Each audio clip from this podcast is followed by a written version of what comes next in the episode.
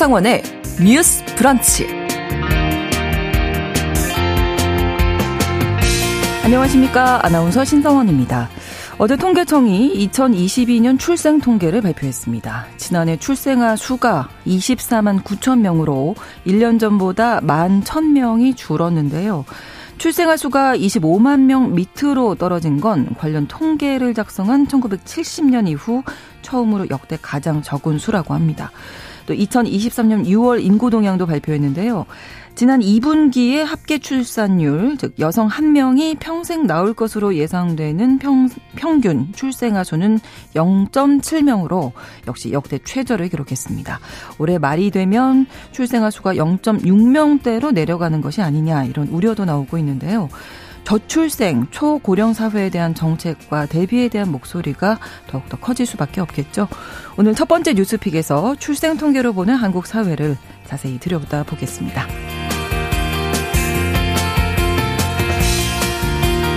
팔월 삼십일일 오늘은 가습기 살균제 사건이 세상에 처음으로 알려진 지 십이 년이 되는 날입니다.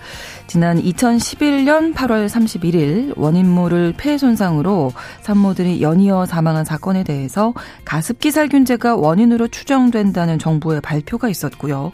우리 사회는 큰 충격에 빠졌었죠.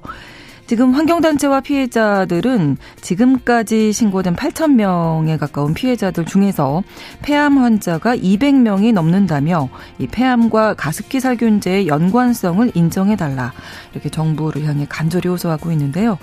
무려 십이 년이라는 긴 시간 동안 고통받고 있는 가습기 살균제의 피해자들에 대한 이야기 두 번째 뉴스픽에서 나눠보겠습니다.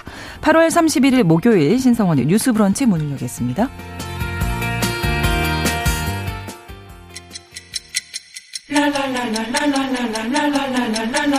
듣고 공감하고 진단합니다. 우리 사회를 바라보는 새로운 시선. 신성원의 뉴스 브런치 뉴스 픽. 뉴스 브런치 청취자 여러분과 함께 소통하며 만들어갑니다. 실시간으로는 유튜브로 보실 수 있고요. 여러분의 의견 기다립니다. 짧은 문자 오십 원, 긴 문자 백 원이 드는 샵 구칠삼공, 우물정 구칠삼공 번으로 문자 보내실 수 있고요. 라디오와 콩 앱으로도 많이 사연 보내주시기 바랍니다. 목요일의 뉴스픽은 이슬기 기자, 조성실 시사평론가 두 분과 함께하겠습니다. 어서 오세요. 반갑습니다. 네, 반갑습니다. 네, 첫 번째 뉴스픽에서 어제 통계청이 어, 발표한 지난해 출생통계 확정치 관련된 내용 들여다볼 텐데요. 일단은 지난해에 아이가 가장 적게 태어났다 이렇게 볼 수 있는 거죠? 네, 맞습니다. 뉴스 헤드라인으로 많이 나왔던 게 지난해 합계 출산율이 영 점 칠팔 명이다 네. 하는 거였어요. 일 년 전보다 영 점 영삼 명 낮아진 수치고요. 관련 통계가 작성된 이래 역대 최저치라고 음. 보시면 됩니다. 합계 출산율 추이를 좀 말씀드리면 천구백칠십 년에는 사 점 오삼 명이었어요. 아, 그랬구나. 네. 천구백팔십사 년에 일 점 칠사 명까지 떨어지더니 네. 이천십팔 년부터는 처음으로 한 명, 일 명 을 밑돌았고요. 그렇죠. 다 아시다시피 이제 우리나라 합계 출산율은 이천이십일 년 기준으로 오이시디 회원국 중 역대 음. 최저고요. 유일하게 한 명 밑이다라고 보시면 될 것 같습니다. 네. 지난해 출생 통계 보니까 첫 첫째 아이의 수는 이천이십일 년보다 오히려 늘었다면서요? 네, 네 맞습니다. 지난해 첫째 아수가 네. 이천이십일 년보다 팔천 명 늘어난 것으로 집계가 아, 됐어요. 네. 이걸 생각해보면 출산을 경험하는 엄마의 수 자체는 늘어났다고 볼 수 있겠잖아요. 네. 네. 하지만 둘째 아 같은 경우는 전년 대비 만 오천 명이 줄었고 셋째 아 이상은 사천 명. 이상 급감을 했습니다. 결과적으로는 이제 우리 사회 저출산의 원인이 여러 가지가 있지만 음. 뭐 연애나 결혼이나 출산을 꺼리는 분위기도 있지만 네. 출산을 하고자 하는 분들 가운데서는 두 명 이상 낳지 않기 때문이다. 음. 한 명만 낳아서 잘 기르자라는 네. 분위기도 있기 때문이라고 보시면 될 것 같습니다. 자, 왜 한 명만 낳을까를 이제 우리가 생각해봐야 하는데 아무래도 출산하는 연령이 좀 높아진 건 사실인 것 같아요. 네, 맞습니다. 네. 그래서 이제 우리가 저인구와 관련된 논의가 굉장히 막 활발하게 이루어지고 또 관련된 위원회가 음. 특별히 설치되고 하면서 계속 계속해서 반복해서 나왔던 뉴스예요. 숫자만 그렇죠. 바뀌었을 네, 뿐이고요. 네, 네. 이천이 년도 기준으로 첫째 아를 낳았던 엄마들의 평균 출산 연령이 약 스물여덟 살이었거든요. 음. 근데 십 년 뒤인 이천십이 년에 서른 살 정도로 올라갔습니다. 근데 지금 우리 이십이 년도 기준으로는 서른세 세 정도거든요. 둘째 아와 셋째 아도 이제 둘째 아, 전체 평균은 서른네 세 기준이고 네. 셋째 아 기준으로는 서른여섯 살 정도라고 보여집니다. 음. 이렇게 보면은 뭐 한 이 년 정도 조금 더 늦어진 게 얼마나 그렇게 크게 전체 인구에 타격을 줄까라고 좀 의아해 음. 하시는 분들도 계실 수 있을 것 같은데 네. 이거를 이제 부분별로 좀 쪼개서 통계를 다른 측면에서 보면 좀 더 직관적으로 와닿으실 것 같아요. 그러니까 이천십이 년 기준으로 봤을 때 네. 스물네, 스물다섯 살에서 스물아홉 살까지 분들 중에 네. 이제 처음 아이를 낳으셨던 분을 보면 전체 기준에서 이십육 퍼센트 가량 됐고요. 음. 그리고 삼십 세에서 삼십사 세가 가장 많았는데 오십 퍼센트 정도가 거기에 몰려 있었습니다. 아, 그런데 지금 그렇군요. 기준으로 보자면 네. 이제 당시에 이십육 퍼센트 정도가 이십 대 중후반의 여성이었다면 네. 지금은 십오 퍼센트로 줄어들었고요. 아. 네, 그리고 삼십 세에서 삼십오 세도 한 오 퍼센트가량 줄어들었습니다. 그러면 음. 이제 줄어든 수치가 다 어디로 갔냐면 삼십오 세에서 삼십구 세로 아. 당초에 십육 퍼센트 정도밖에 안 됐었는데 네. 지금은 거의 십사 퍼센트가 증가해서 높아졌군요. 거의 삼십 퍼센트가 아. 이제 삼십 대 후반의 산모거든요. 음. 그래서 이제 평균이라는 거는 위아래 값이 다 합쳐지기 때문에 그렇죠. 이제 아주 명시적으로 드러나진 않는데 이렇게 연령대별로 어느 시점에 사실 몰려서 아이를 낳는가를 음. 봤을 때는 급격하게 어, 이 산모들의 초산 경험이 뒤로 늦춰졌다라는 그렇죠. 것을 좀 볼 수 있고요. 네. 그리고 출산하게 되는 연령이 늦어진 것도 이제 다둥이를 낳는 데에 장애 요소가 되지만 그것과 방불하게 크게 좀 현장에서도 가장 주요 요인으로 꼽히는 거는 네. 한 명 정도까지는 그래도 어떻게 주변의 도움을 받아서 일과 가정을 양립할 수 있는데 둘이 되는 순간 사실은 둘 중에 한 명은 고용단절을 겪을 수밖에 음. 없는 상황이고 네. 그 결과는 상대적으로 여성이 많이 겪기 때문에 음. 이제 가족 계획에서 아이를 낳지 않거나 혹은 네. 최대 한 명 정도 낳는데 합의를 하게 되는 경우가 많거든요. 그래서 그렇죠. 그런 요소들을 좀 종합적으로 볼 수 있을 것 같습니다. 네.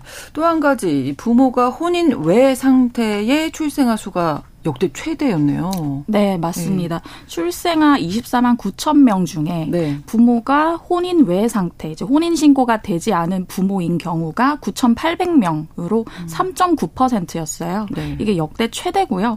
이제 따져보면 요즘은 결혼을 하셨어도 이제 혼인 신고를 좀 늦추는 경우도 있고 그렇죠. 아예 혼인 신고를 예비하지 않고 동거하는 케이스도 많다라고 음. 보시면 될 것 같습니다. 네.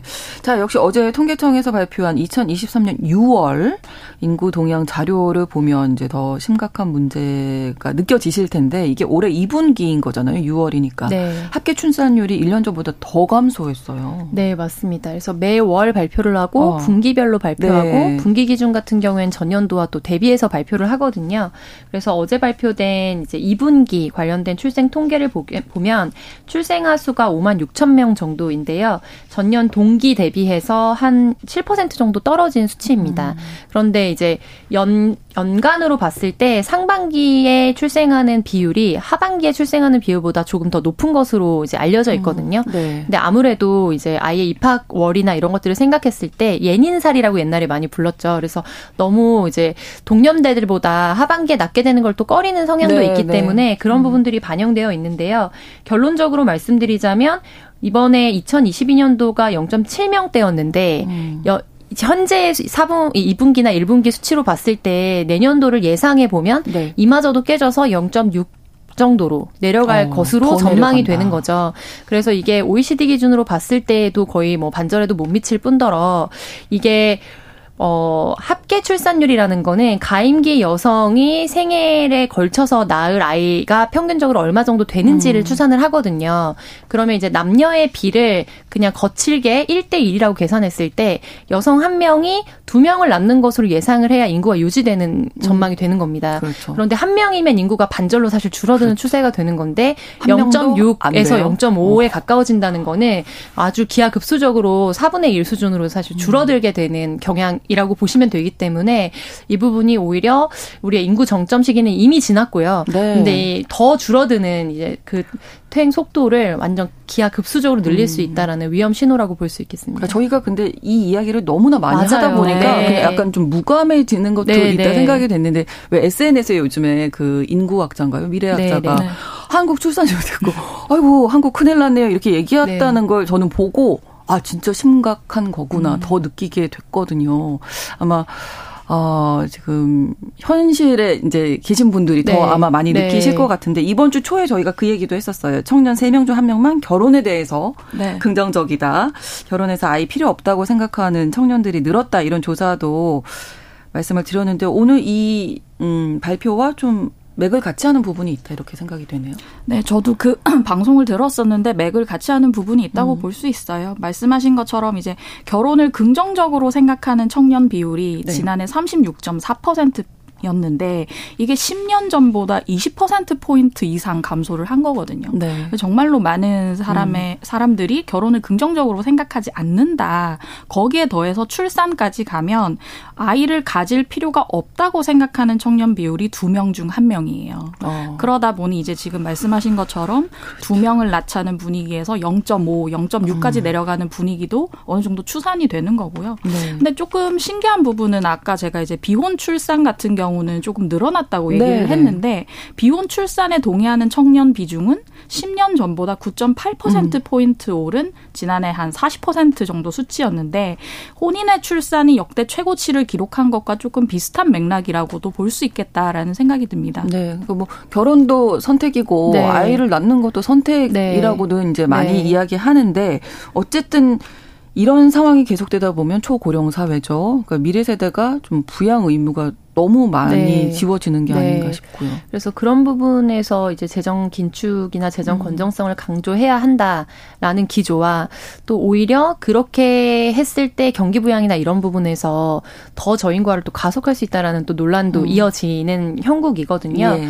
근데 지금 앞서 저희가 지난 방송에서 다뤘던 이 통계청 조사가 저는 좀 유의미하다고 봤던 음. 게 뭐 십 년 전 대비했을 때 한 이십 퍼센트 정도 결혼에 대해서 긍정적 전망이 부정적 전망으로 사실 바뀌었잖아요. 그런데 아이를 꼭 낳아야 한다라는 거에 있어서는 십 퍼센트 정도였던 걸로 제가 기억하거든요. 음. 그러니까 결국 당초에는 이제 정책 설계가 결혼을 안 하니까 아이를 안 낳는다, 안 낳는다였어요. 네. 그런데 실제로 지금 많이 변화된 시대 정신은 결혼을 안 하고 싶은 사람이 모두 다 아이를 안 낳겠다는 건 아니라는 아니죠. 게 통계에 잡히는 그렇죠. 거죠. 인식조사에. 네, 네, 네. 그래서 결, 그렇다면 이거를 어떻게 우리가 법제화로 지원할 것인가. 음. 근데 이게 그동안 수도 없이 쏟아졌던 이제 특히 유럽의 이제 저인구화를 탈출했다고 호평을 받고 있는 나라들의 선례들과 맞닿아 있습니다. 음. 그러니까 그런 경우에 프랑스 같은 경우에 가장 성공적인 사례로 손꼽히는데 네. 이제 비혼 자녀의 경우에 차별이나 이런 것들이 없이 편입될 수 있도록 법제화했던 부분이라든지 음. 다양한 가족 구성원을 받아들이도록 한 법제 그렇죠. 제도가 결국에는 현대 사회의 일가정 여성 일가정 양립을 원하는 여성 남성의 음. 이제 출산율에 영향을 미칠 수 있다. 이런 것들이 계속해서 사회적 요구가 있어 왔거든요. 네. 그래서 이런 모든 것들이 사실은 버무러져서 하나의 메시지를 저는 좀 내고 있다라고 그러네요. 보고 있고요. 네. 그래서 이번에도 이제 좀 어떤 면에서는 논란이 될 수 있는 정책이긴 합니다만 이제 신혼부부 특히 신생아 특약 특 공이라고 해서 음. 특별 분양과 관련된 네. 이제 또 예산안이 올라와 있었잖아요. 이제 이런 부분들에 있어서도 예년에는 사실혼 관계에는 좀 제외되는 정책의 음. 기조였다면 이번에는 그런 부분들까지도 일정 부분 좀 포함을 시킨 것이 어, 어떤 분들에게는 굉장히 너무 느린 변화라고 느껴지겠지만 음, 네. 또 굉장히 보수적이고 강경했던 정책 기조의 선에서 봤을 때는 이제 받아들일 수밖에 없는 부분으로 사실은 음. 하나하나 변화하고 있다라고 좀 볼 수도 있는 여지가 네. 있습니다. 말씀해 네. 주신 김에 그 지난 화요일에 저희가 이 문제도 이제 얘기를 했었는데 내년도 예산안 발표해서 뭐 저출생, 뭐 돌봄 이런 부분에 대한 지출이 늘어났잖아요. 관계 부처에서. 어, 이 정도의 정책으로 대책으로 충분할지 더 필요한 게 있을지 좀 예, 짚어주실까요?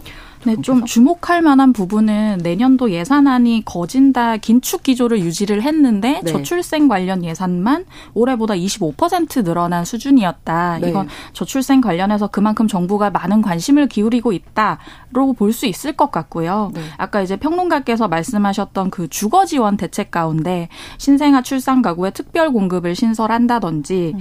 뭐 출산한 지 이 년 이내 가구에 주택 구입이나 전세 융자 조건을 좀 완화해 준다든지 이런 거는 실질적으로 조금 신생아를 바라는 부부들이 환영하는 측면도 있습니다.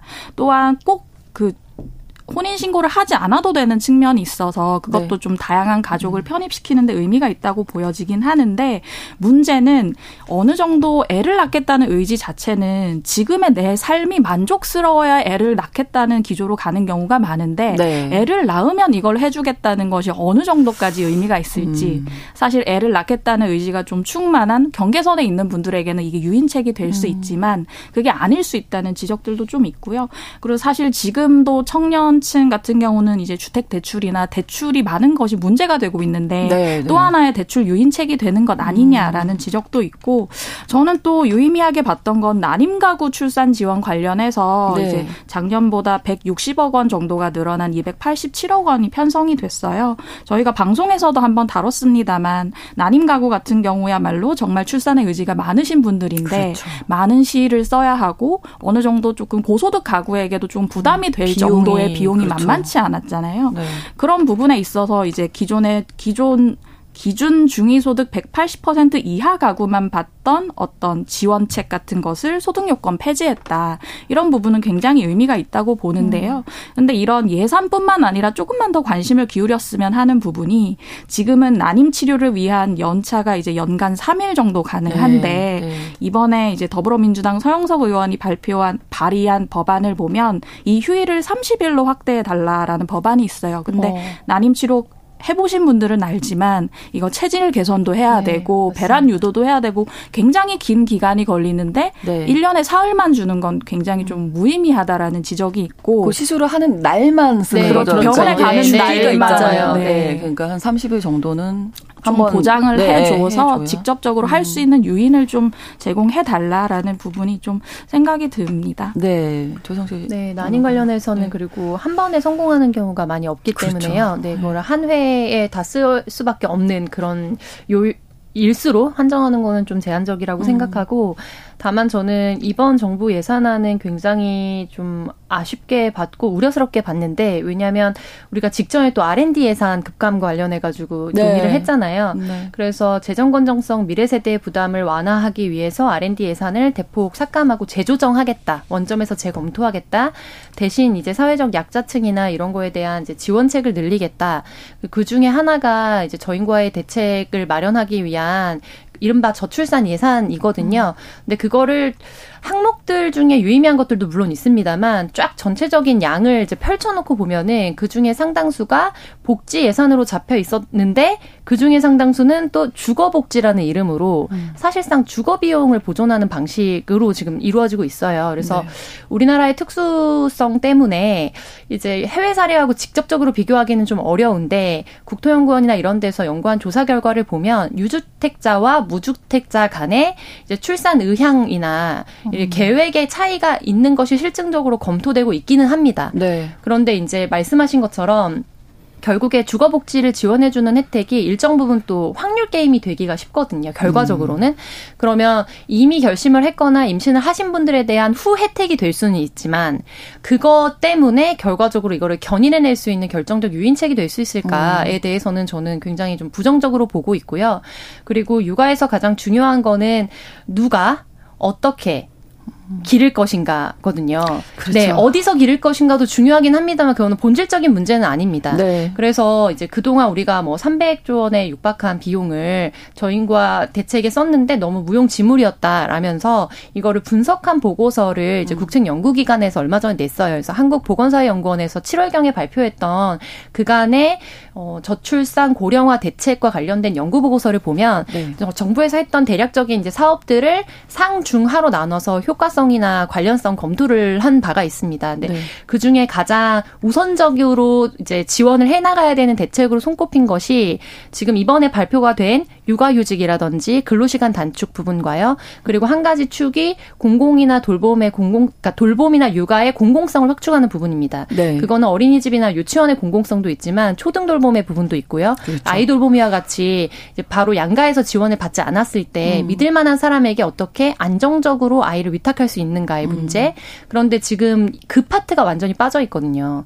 네, 그래서 결국에 뭐 영화반이나 이런 부분을 지원해 주는 거는 현실적으로 지금 영화반 개설이 어렵기 때문에 어쩔 수 없이 이루어지는 부분이 있고 음. 그런데 그러면 초등 돌봄의 마의 구간이라고 불리는 구간을 어떻게 할 것인가? 네.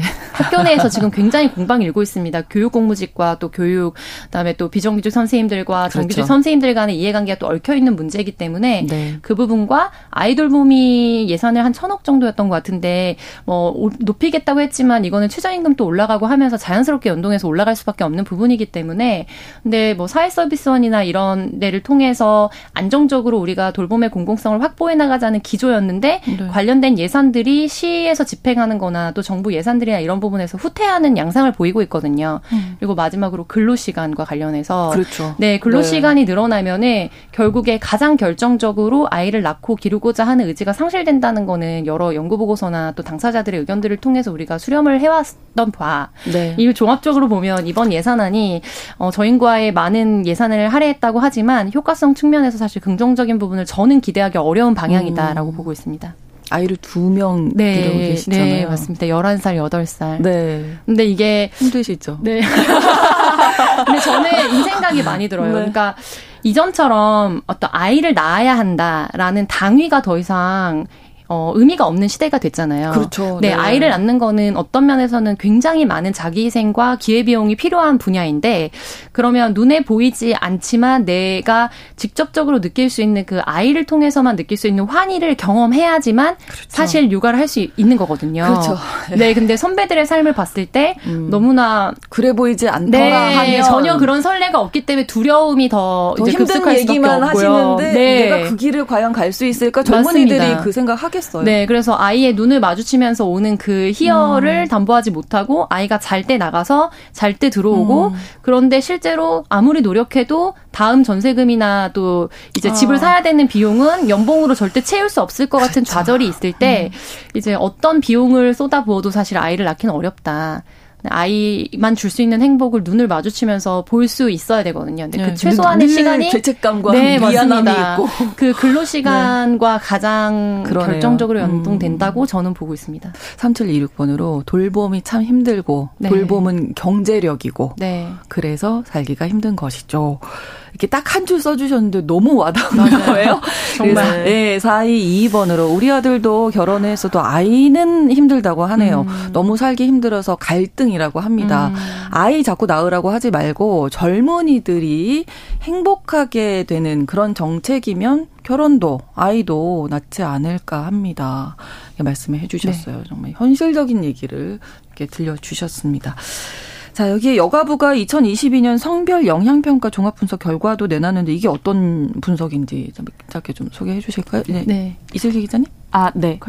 네, 관련 근거법에 근거해서 아, 네, 성별 영향평가를 음. 이제 지자체의 중요한 정책이나 또 법령 개정이나 음. 이런 것들 부처와 지자체 간에서 이루어지는 것을 하도록 하고 있거든요. 예.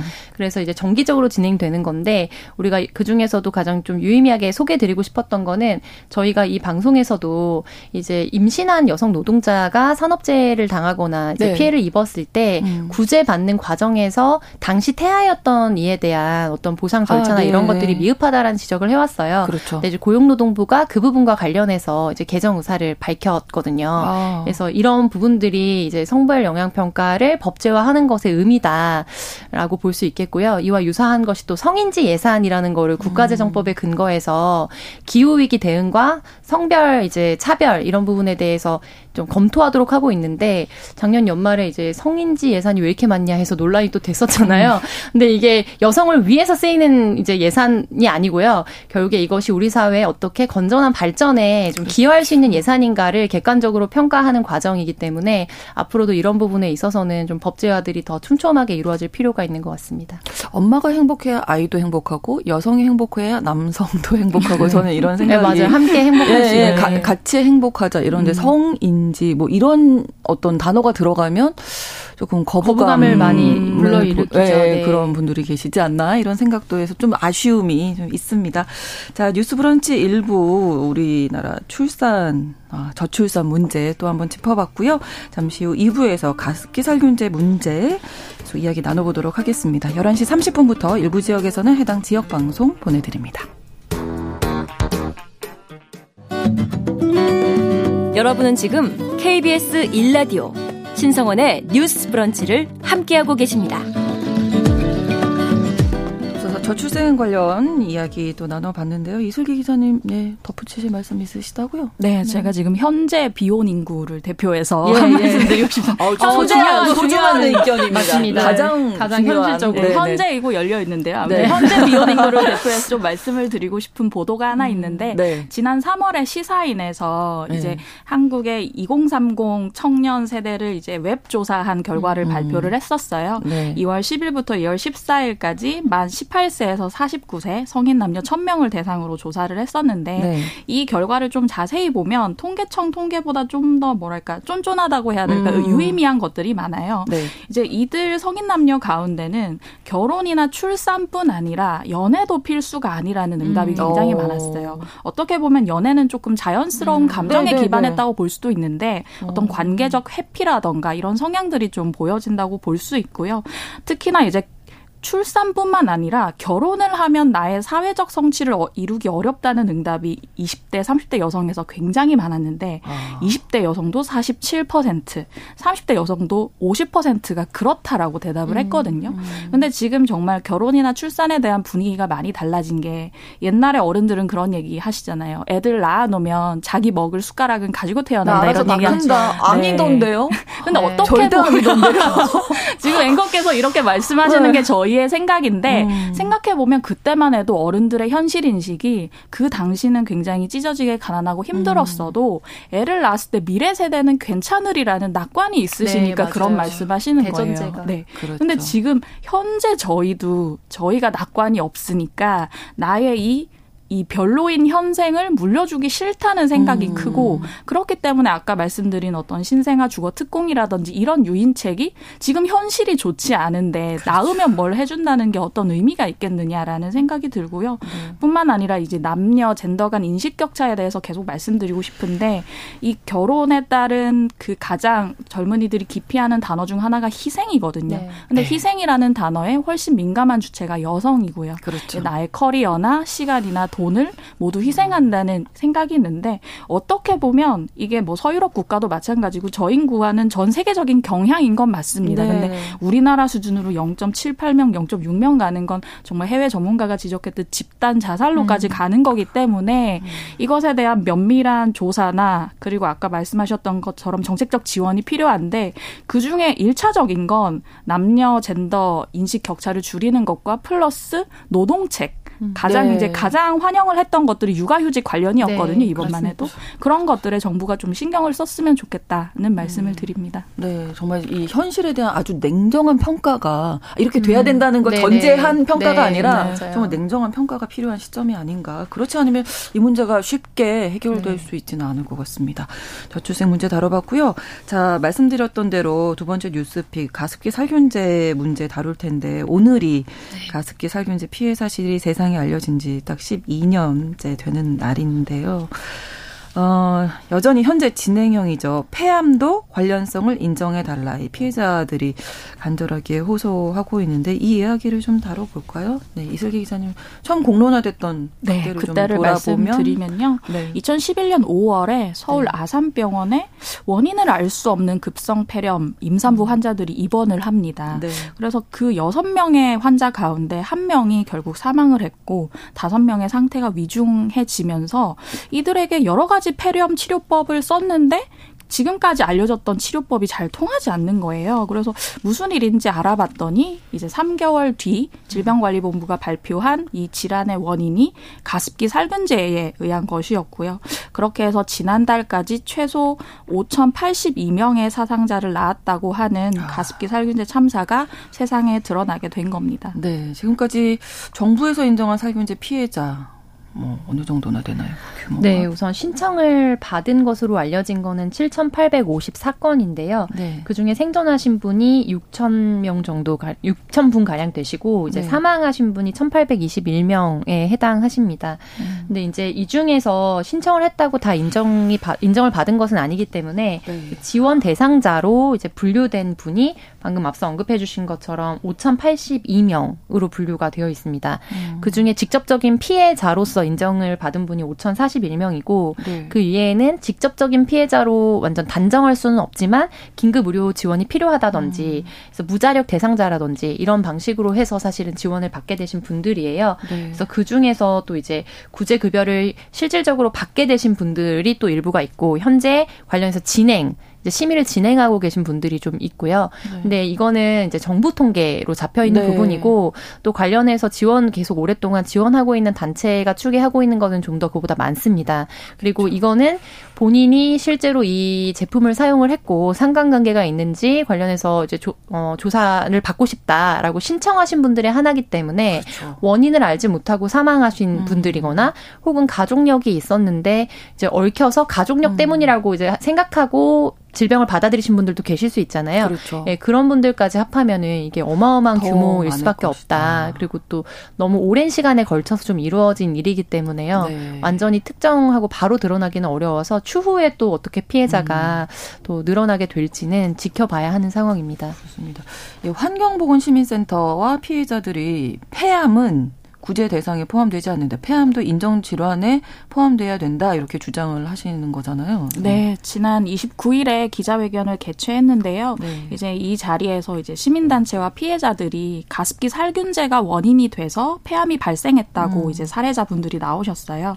이제 그 지금까지 이제 이천십칠 년에 이제 가습기 살균제 피해 구제를 위한 특별법이 제정이 됐지만 네. 아직까지 폐암은 피해 질환으로 인정이 되지 않고 있고요. 그래요. 지난 이 년 동안 십 회의 회의가 피해구제위원회에서 열렸지만 폐암 문제는 제대로 거론도 안 됐다는 게 시민단체의 주장이고 네. 이천이십일 년에 단 한 건만 개별 피해 사례로 인정이 됐지만 이것에 대해서 환경부는 뭐라고 하냐면 구체적인 관련성이 입증된 것이 아니라 네. 이 분에 한해서는 이분의 뭐 나이나 상황을 고려했을 때는 폐암 말고 다른 인자가 있는 것 같지는 않다라고 아. 한 것이지 네. 폐암과 직접적인 결과가 있다라고 본 것은 아니라고 얘기를 했습니다. 이게 아직 연구 결과가 나오지 않았나 보죠? 폐암이 가습기 살균제와 인과관계가 네, 있다는 게? 이천십구 년 정도 경에 이제 관련된 인과관계를 입증하는 자료들이 국제 저널에 좀 게재가 되기는 했는데요. 네.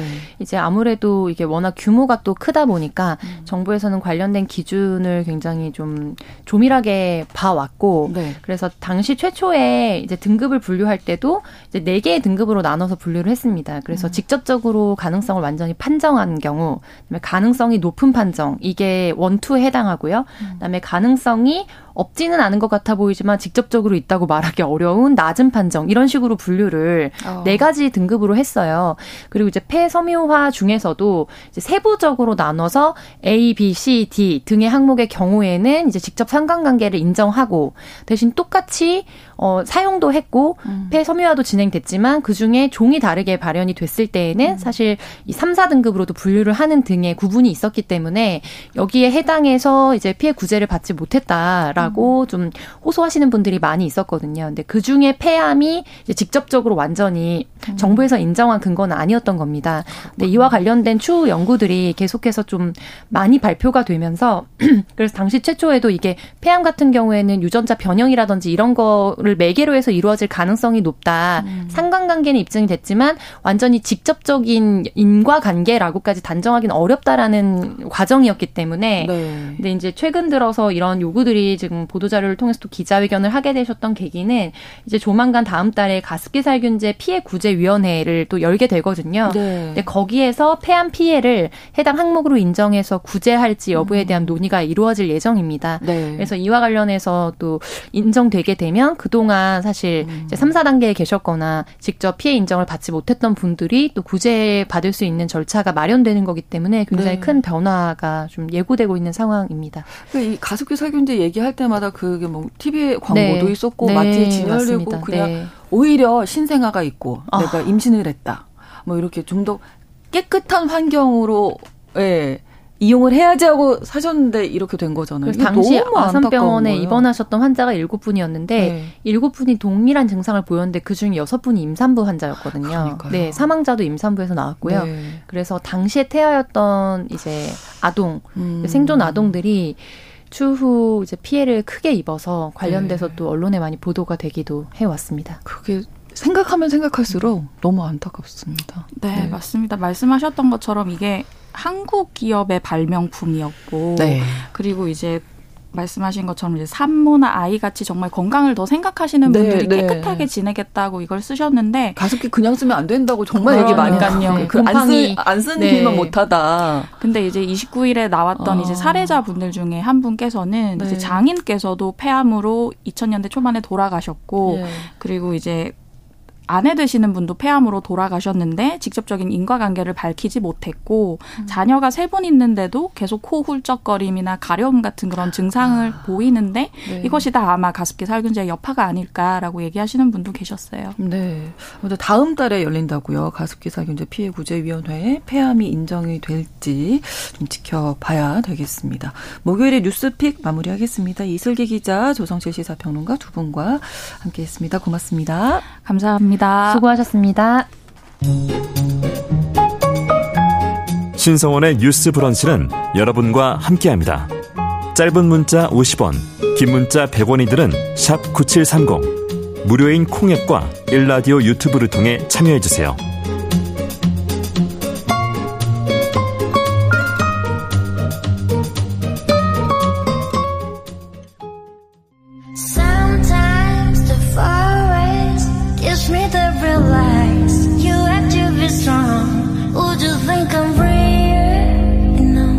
대중문화를 바라보는 색다른 시선 뉴스 브런치 문화로운 세계.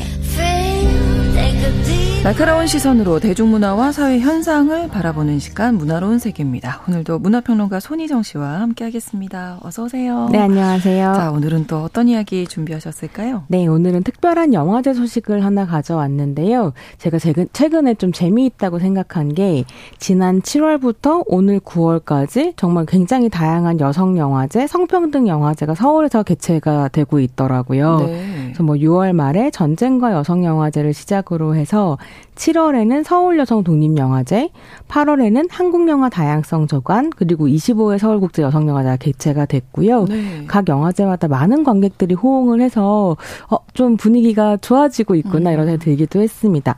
이제 구월에는 십육 회 여성인권영화제가 준비가 되고 있는데요. 네. 요 사이에 이번 주말에 벡델데이라는 영화제가 개막을 합니다. 벡델데이. 예, 그래서 네. 오늘은 이 벡델데이 이공이삼을 소개를 좀 드리고 네. 상영작 중에 추천작을 뽑아보는 시간을 준비했습니다. 네, 자 벡델데이 영화제가 올해로 사 회째. 라면서요. 네, 영화제 그렇습니다. 좀 소개해 주세요. 조금 생소해서. 이게 네. 한국영화감독조합이 주최를 하고요. 문화체육관광부가 후원하는 영화제인데요. 음. 네. 서울 마포구에 있는 독립영화전용관 인디스페이스에서 음. 구월 일일부터 삼일까지 열립니다. 네. 그러니까 한국영화가 지난 이십 년간 내용은 물론 현장 역시 너무 남성중심적이었다라는 음. 데 대중들의 비판이 지난 몇 년 사이에 굉장히 많이 나왔었고 네. 이런 비판에 귀를 기울이면서 한국영화감독조합이 이제 한국 영화 속 성평등 및 다양성 평등을 제고하기 위해서 이천이십 년부터 시작한 영화제입니다.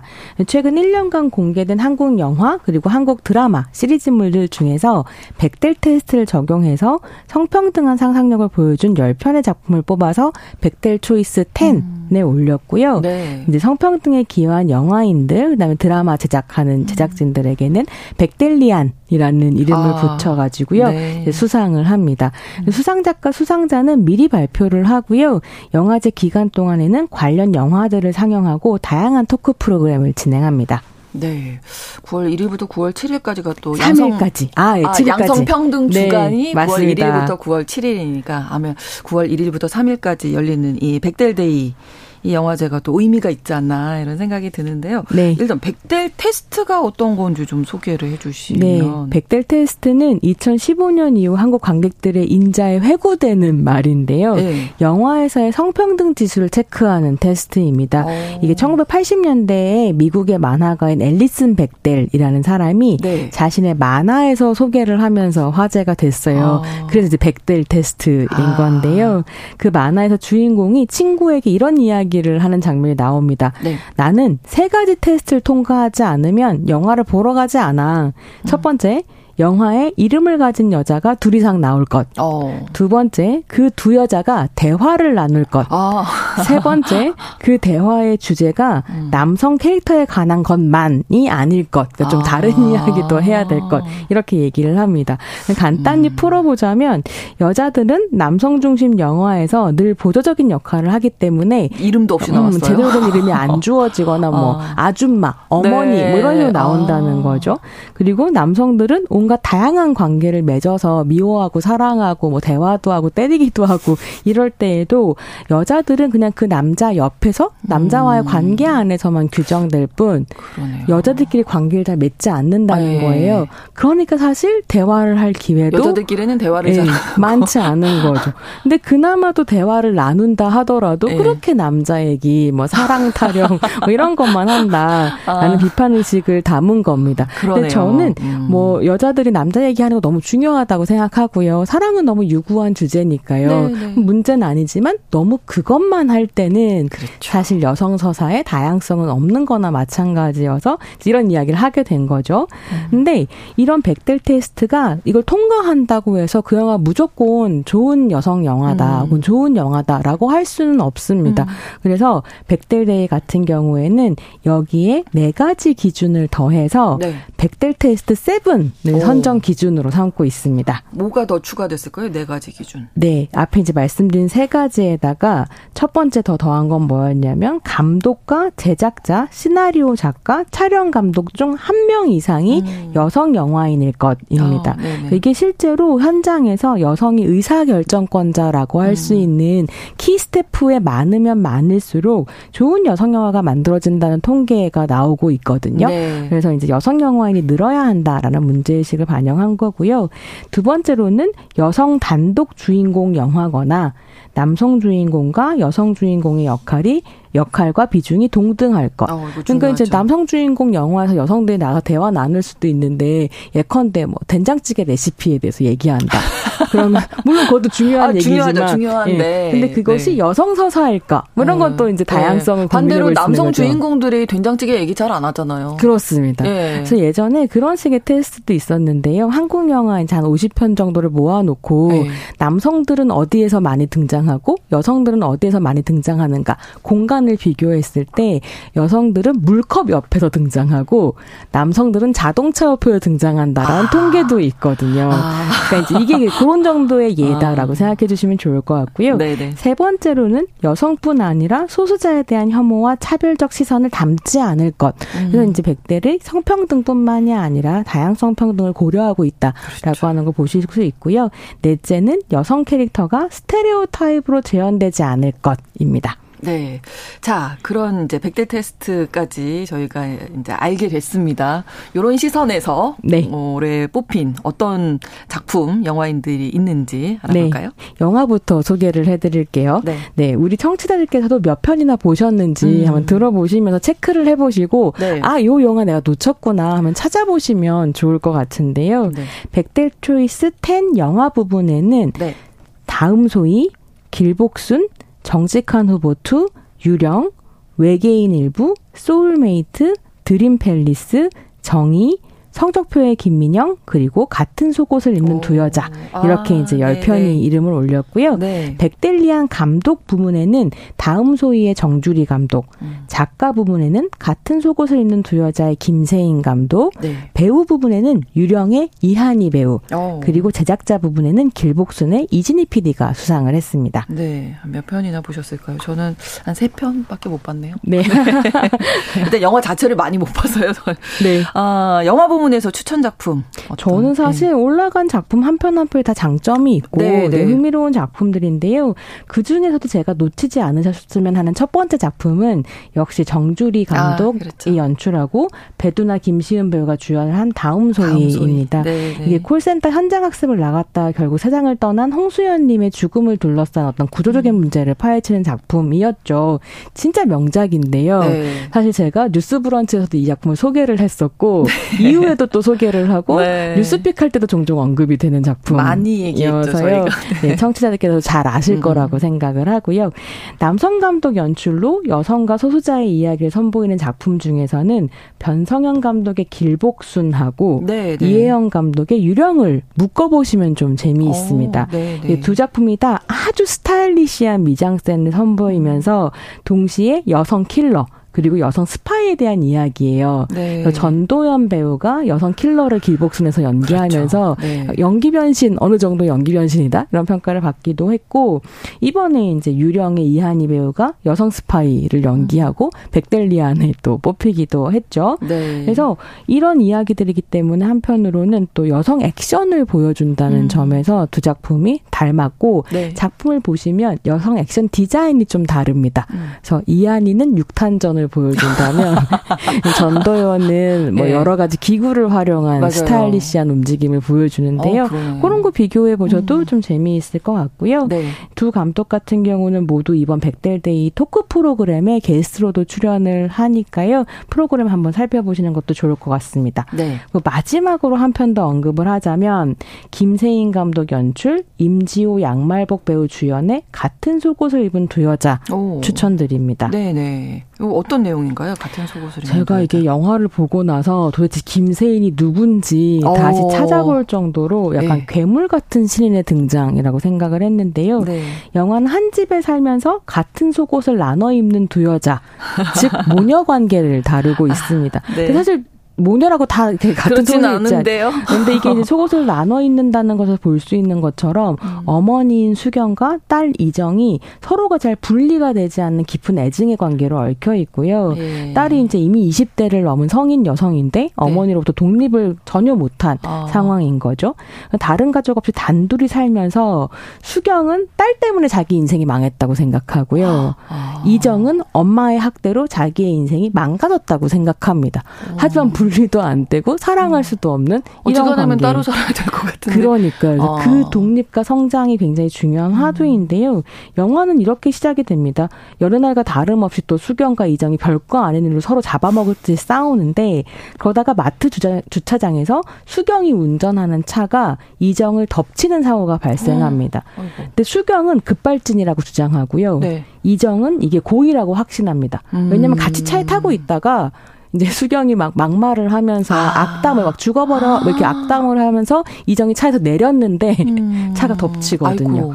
그래서 이정은 계속 사과를 요구하고요. 아. 수경은 막 비웃는 거죠. 이게 모녀 사이에 있는 일입니다. 네, 모녀 사이에 있는 일이고. 네. 그래서 이런 식의 이야기를 아. 이제 감독이 끝까지 밀어붙이는데요. 어머니와 딸이 서로 분리되지 않은 상태에서 서로를 증오하기 때문에 음. 굉장히 기이한 느낌을 주기도 합니다. 그래서 보시면 기분이 막 좋고 상쾌한 영화는 아닌데 이 모녀 사이가 가질 수밖에 없는 어떤 복잡 다단함, 음. 특히 여성의 삶이라는 조건 안에서 벌어지는 그런 것들 좀 생각해 보실 수 있고 그 연출력과 뚝심이 굉장히 파워풀해서 아. 한번 확인해 보시는 것도 좋을 것 같습니다. 네. 어떻게 보면 우리나라에서 모녀 관계 하면은 막 뭐 애절하고 아, 애틋하고 막 사랑하고 막 네. 눈물 나고 막 이러는데 그걸 깼네요. 네, 그 사실 그런 모녀 관계만 있는 것도 아니고 아니잖아요, 사실은. 또 자신의 욕망을 딸에게 투영하기 때문에 고통받는 음. 딸들도 너무 많고 그렇죠. 그래서 뜻대로 안 되기 때문에 어. 고통받는 어머니도 많거든요. 네, 그래서 네. 또 다른 이면을 음. 보여주고 있다 하는 네. 걸 보실 수 있겠습니다. 같은 속옷을 입는 두 여자까지 추천을 해주셨고요. 시리즈 부문.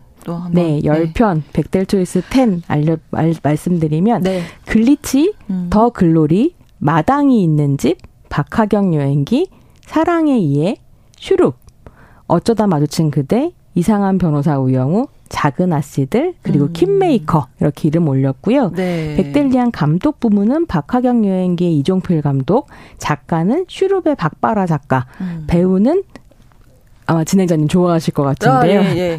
버글놀이 마당이 있는 집에 임지원 아, 배우가 받게 네. 됩니다. 제작자 부분은 작은 아씨들의 조문주 피디가 수상을 하는데요. 어, 예. 제가 이번에 이제 시리즈 부분 추천작을 골라보려고 보니까 거의 다 뉴스브런치에서 소개를 한 작품들. 예, 익숙한 예, 제목들이. 더라고요. 예, 그래서 제가 맞아요. 아 뉴스브런치가 참 성평등한 이야기를 어, 잘 전달하고 있구나. 예, 그렇게 노력하고 있습니다. 예, 네. 자평을 좀 하게 되는 아유, 감사합니다. 어, 이런 부분이 있었는데요. 예. 뭐 작은 아씨들, 슈룹, 음. 더글놀이, 마당이 있는 집은 제가 소개를 했었고 네. 박하경 여행기도 이미 말씀해 네, 주셨잖아요. 소개를 네. 했었습니다. 네. 그래도 그래도 이제 이 중에서 음. 이제 한 편을 뽑아야 한다라고 하면 네. 좀 고민 되게 많이 했는데요. 전 역시 박하경, 박하경 여행기를 여행기. 예, 추천을 드립니다. 예. 이게 사실 시리즈물 중에서는 제가 못 본 작품도 한 두어 편 있어가지고 음. 이걸 최고작이라고 말씀드리기는 어렵겠지만 제가 너무너무 사랑했던 작품이기도 해서요. 네. 한번 찾아보시면 좋을 것 같습니다. 네, 이 이나영 씨가 여행을 다니는 그런 네. 작품이라고 소개해 주셨어요? 이게 이나영 씨가 너무 오랜만에 컴백하는 네. 작품이었었는데요. 고등학교 국어교사인 박하경이 주말에 당일치기 여행을 떠나는 이야기가 음. 이제 매해 에피소드를 장식을 하고요. 네. 뭐 이렇게 뭐 제주도라든가 속초라든가 이런 공간들이 이제 등장을 합니다. 부산국제영화제 이런 네. 것들이 나오면서 이제 그 장소에 어떤 추억이 있는 청취자들, 그러니까 시청자들 같으면 또 거기에 이제 공감을 이입할 수도 있을 것 같고요. 네. 제가 정말로 좋아했었던 에피소드가 속초 에피소드였어요. 음. 이게 이제 박하경이 속초에 가면서 그런 이야기를 해요. 아버지가 우리 네. 먹여 살리느라고 너무 바빠가지고 사실 여행을 잘 못 갔다. 근데 아버지랑 다 같이 온 가족이 가, 휴가를 갔었던 첫 번째 여행지가 속초군요. 속초 바닷가였다. 아. 그런 이제 나레이션을 하면서 영화, 드라마 음. 에피소드가 시작이 되는데 거기서 속초 여행 을 끝내고 이제 서울로 돌아오려고 버스터미널에 앉아 있는데 네. 박인환 씨가 등장을 합니다. 오. 그래서 이제 뉴스를 보면서 터미널에 뉴스 틀어져 있잖아요. 네. 뉴스를 보면서 막 세대 한탄을 하는 거예요. 요즘 젊은 것들은 어쩌고 저쩌고. 그러니까 박하경이 그걸 듣다가 못 참고 벌떡 일어나가지고 네. 그렇게 이제 말하자면 꼰대질 하지 말아라. 이렇게 하면서 두 사람이 싸움이 붙는 거죠. 네. 이제 화가 난 상태로 따로따로 버스를 타게 되는데 음. 쭉 여러 가지 생각들을 하고 여행지에서 있었던 일을 곱씹으면서 네. 박하경이 반성을 하게 됩니다. 그러니까 음. 이게 정치적 입장이 다르다고 해서 네. 어, 이렇게 얼굴 붉힐 일이 아니고 어. 저 아버지 세대가 혹은 어머니 세대가 우리에게 해준 것을 또 감사할 필요가 있지 않나? 네. 이러면서 이제 화해를 하게 되는 얘기인데요. 음. 네. 음, 그런 식의 이야기들이 잔잔하게 펼쳐지는 좋은 드라마입니다. 네. 박하경 여행기까지 소개해 주셨어요. 많이 좀 즐기실 수 있으면 좋겠습니다. 문화평론가 손희정 씨와 함께했습니다. 고맙습니다. 네, 감사합니다. 뉴스 브런치 내일 열한 시 오 분에 다시 오겠습니다. 고맙습니다.